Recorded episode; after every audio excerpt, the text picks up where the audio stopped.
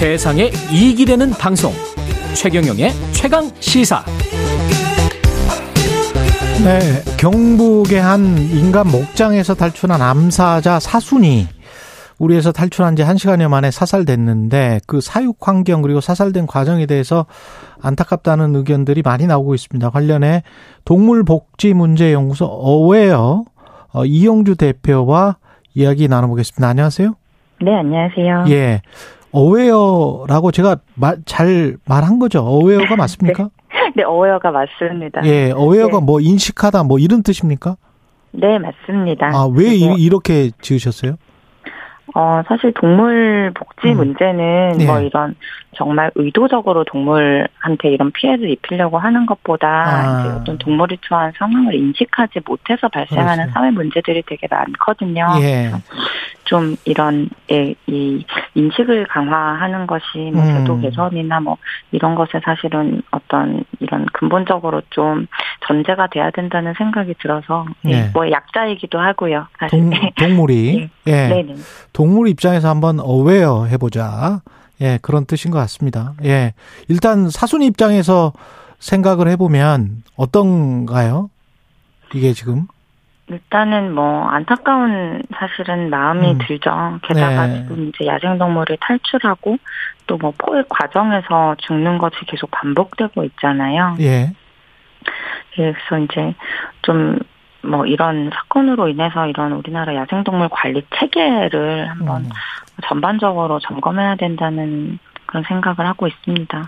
근데 사순이가 사자인데 사자가 사자 새끼가 어떻게 우리나라에 들어올 수 있었을까요? 20년 전에? 어, 사실 지금도 어떤 이런 조건에 따라서 수입은 법적으로 가능은 합니다. 아, 그래요? 이렇게, 예, 그런데 이제 개인이 사육하는 거는 국제적 멸종위기종 포유류는, 어, 허용되지 않고요. 예. 다만 그 20년 전에는 사실 그런 기준이 굉장히 미비했어요. 그래서 음. 이런 규정을 만들면서 이전에 소유하고 있던 개체에 대해서는 이제 유예를 적용한, 예외를 적용한 그런, 어, 사례로 보입니다. 음. 그래서 이 민간에서 그냥 이렇게 사육을 할 수 있었어요. 그 전에 법으로는 20년 전에는. 이전에는 예 이전에는 뭐 그다 이 지금 이런 뭐 사- 그런 사이테스 종에 대한 규정이 거의 없었기 때문에 예. 뭐 그런 민가 캠핑장 이런 데서 뭐 원숭이도 기르고 아. 예 그래 그런 경우들이 있었어요. 그러면 만약에 이제 그런 거를 관람도 시키고 그런 것들이 다 불법이 아니었습니까? 원숭이나 뭐 이런 것들도? 예, 이전에는 아니었습니다. 지금은 네, 어- 이제 지금은 어떻게 되는 거예요?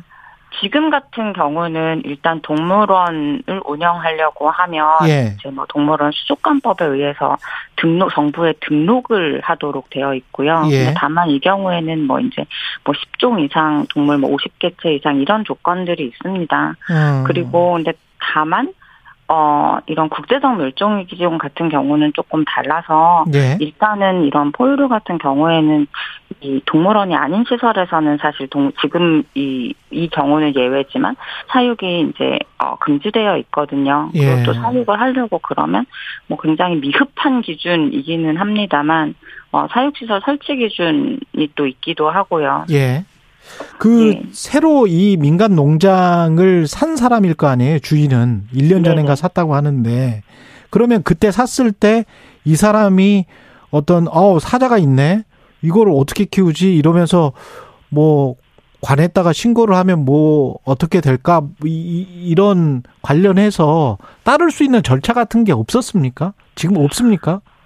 이런 경우에 일단 양도양수 신고를 해야 됩니다. 아 네, 그러고 예, 왜냐면 주인이 만일에 바뀌는 것이라면은 양도양수 신고를 이제 뭐 하- 해야 되고요. 양도 양수 네. 신고를 관에다가 뭐 지자체에다가 하는 거예요? 환경청에 하는 환경청에. 양도양수 신고는 이제 환경청에 하는 거고요. 그렇게 되면 어떻게 되는 거예요? 사자가 있다 여기에. 그러면 그러니까 아마 이 개체에 대해서는 제 생각에는 예외 적용을 하고 또 이미 등록되어 있던 사육시설이었기 아. 때문에 그 등록을 유지한 것으로 보이는데요. 그렇군요. 사실 이 부분에 대해서는 저도 너무 이게 소극적 행정이 아니었나 하는 생각을 하고 있거든요. 예. 예, 어쨌든 뭐 구- 공영 동물원들이 존재를 하고 예.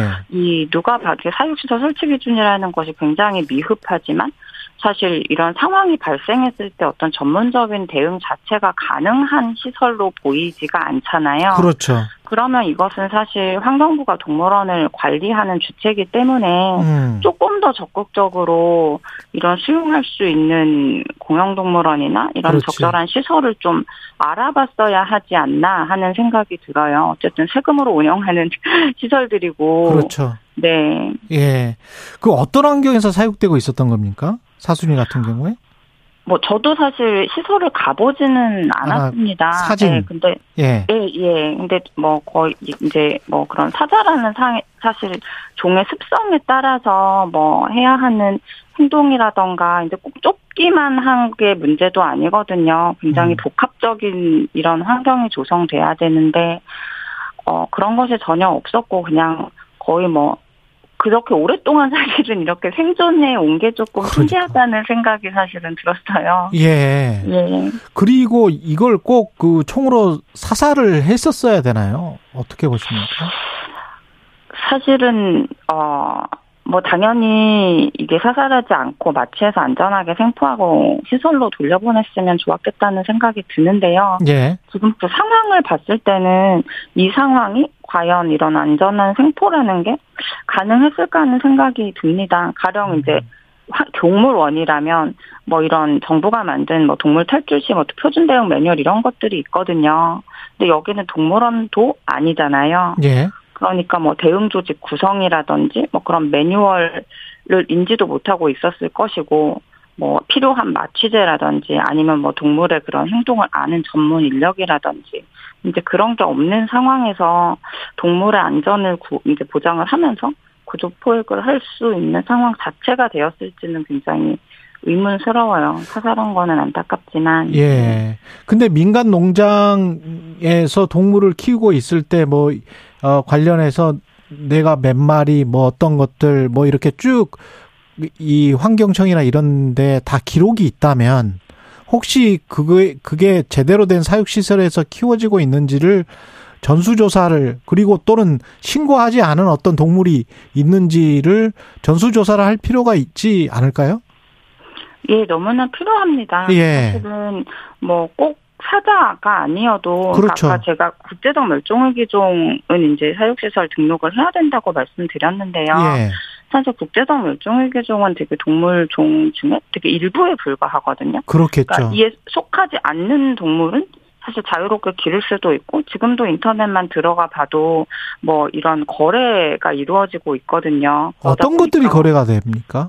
뭐 지금 뭐 민가에서 하이에나를 기른다던가 이런 이런 하이에나도 지금 인터넷 카페를 통해서 자유롭게 판매가 되고 아, 있고? 예. 또 예, 뭐 덩치가 크다고 사실 꼭 위험한 것도 아니거든요. 뭐 사양 고양이라던가 박쥐라든가 뭐 라쿤이라던가 이런 동물들도 아, 이- 개인이 소유하고 있고 잘못하면 네. 바이러스나 뭐 이런 우려도 있겠는데.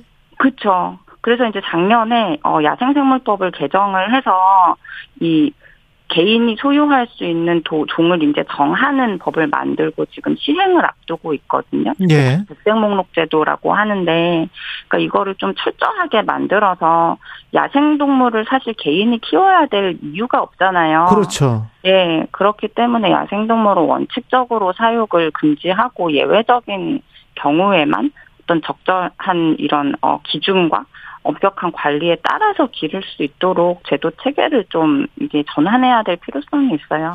공공 동물원은 지금 잘 운영되고 있는 겁니까 우리나라가? 어, 이제 동물원이라고 하면 말씀하신 것처럼 공, 공영, 이제 예. 세금으로 운영되는 공공이 있고, 이제 민간에서 아, 운영하는 그렇죠. 동물원들이 있거든요. 예. 지금 한 동물원이 등록된 게 한 100여 개 정도 되는데 사실 공영은 한 20개 정도밖에 아니고 대부분은 다 민간이에요. 우리나라 100개나 있군요. 예. 예, 근데 이제 또 주목해야 될 점은 이런 민간 중에도 되게 일부만 제외하고는 지금 사실 사자가 탈출한 농장이나 시설이나 관리 측면에서 음. 그다지 다르지 않은 동물원들도 있어요. 등록된 동물원임에도 불구하고. 예. 그러니까 이제 이런 곳에서의 안전 문제도 사실 저희가 지금 들여다 봐야 되는 상황이고요. 아. 예. 근데 하이에나나 박쥐를 키우는 사람들은 왜, 왜 키우는 거죠? 좀 이해가 안 되는데. 그걸 그게 거래가 되고 사고 팔 수 있다는 거예요?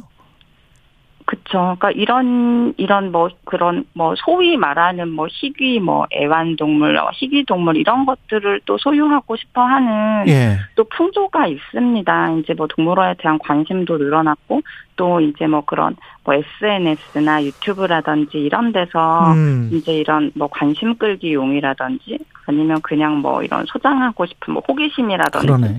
네, 이런 것들 때문에 더 남들이 안 키우는 동물, 더 희귀한 동물, 이런 것들을 갖고 싶어 하는 수요들이 있거든요. 근데 음. 이거는 안전뿐만 아니라 사실 그런 가정에서 기르기 굉장히 부적합하고 동물 복지 측면에서도 그렇고 뭐 질병 관리 측면에서도 그렇고 사실 굉장히 이게 이, 이 위험 이 요소가 그러네요. 많은 풍조예요. 예. 좀 경각심을 가질 필요가 있습니다. 마지막으로 한 10초, 20초 남았는데 동물원 그 자체도 해외에서 많이 좀 변화시키려고 노력을 많이 하죠. 동물복지 측면에서. 그렇습니다. 이전처럼 뭐 이런 뭐 야생동물 가둬놓고 사람들한테 전시하는 이런 시설이 아니라 그렇죠. 좀 이제는 이런 또 지금 사순이 같은 뭐 이런 보호가 필요한 동물들이 있잖아요. 예. 그러니까 이런 동물들이 좀 여생 동안 좀 더 나은 환경에서 살아갈 수 있도록 이제 음. 여기까지. 일조를 하는 예, 역할을 하는 동물원들이 있어서 우리나라 이형주 동물복지문제연구소 대표였습니다.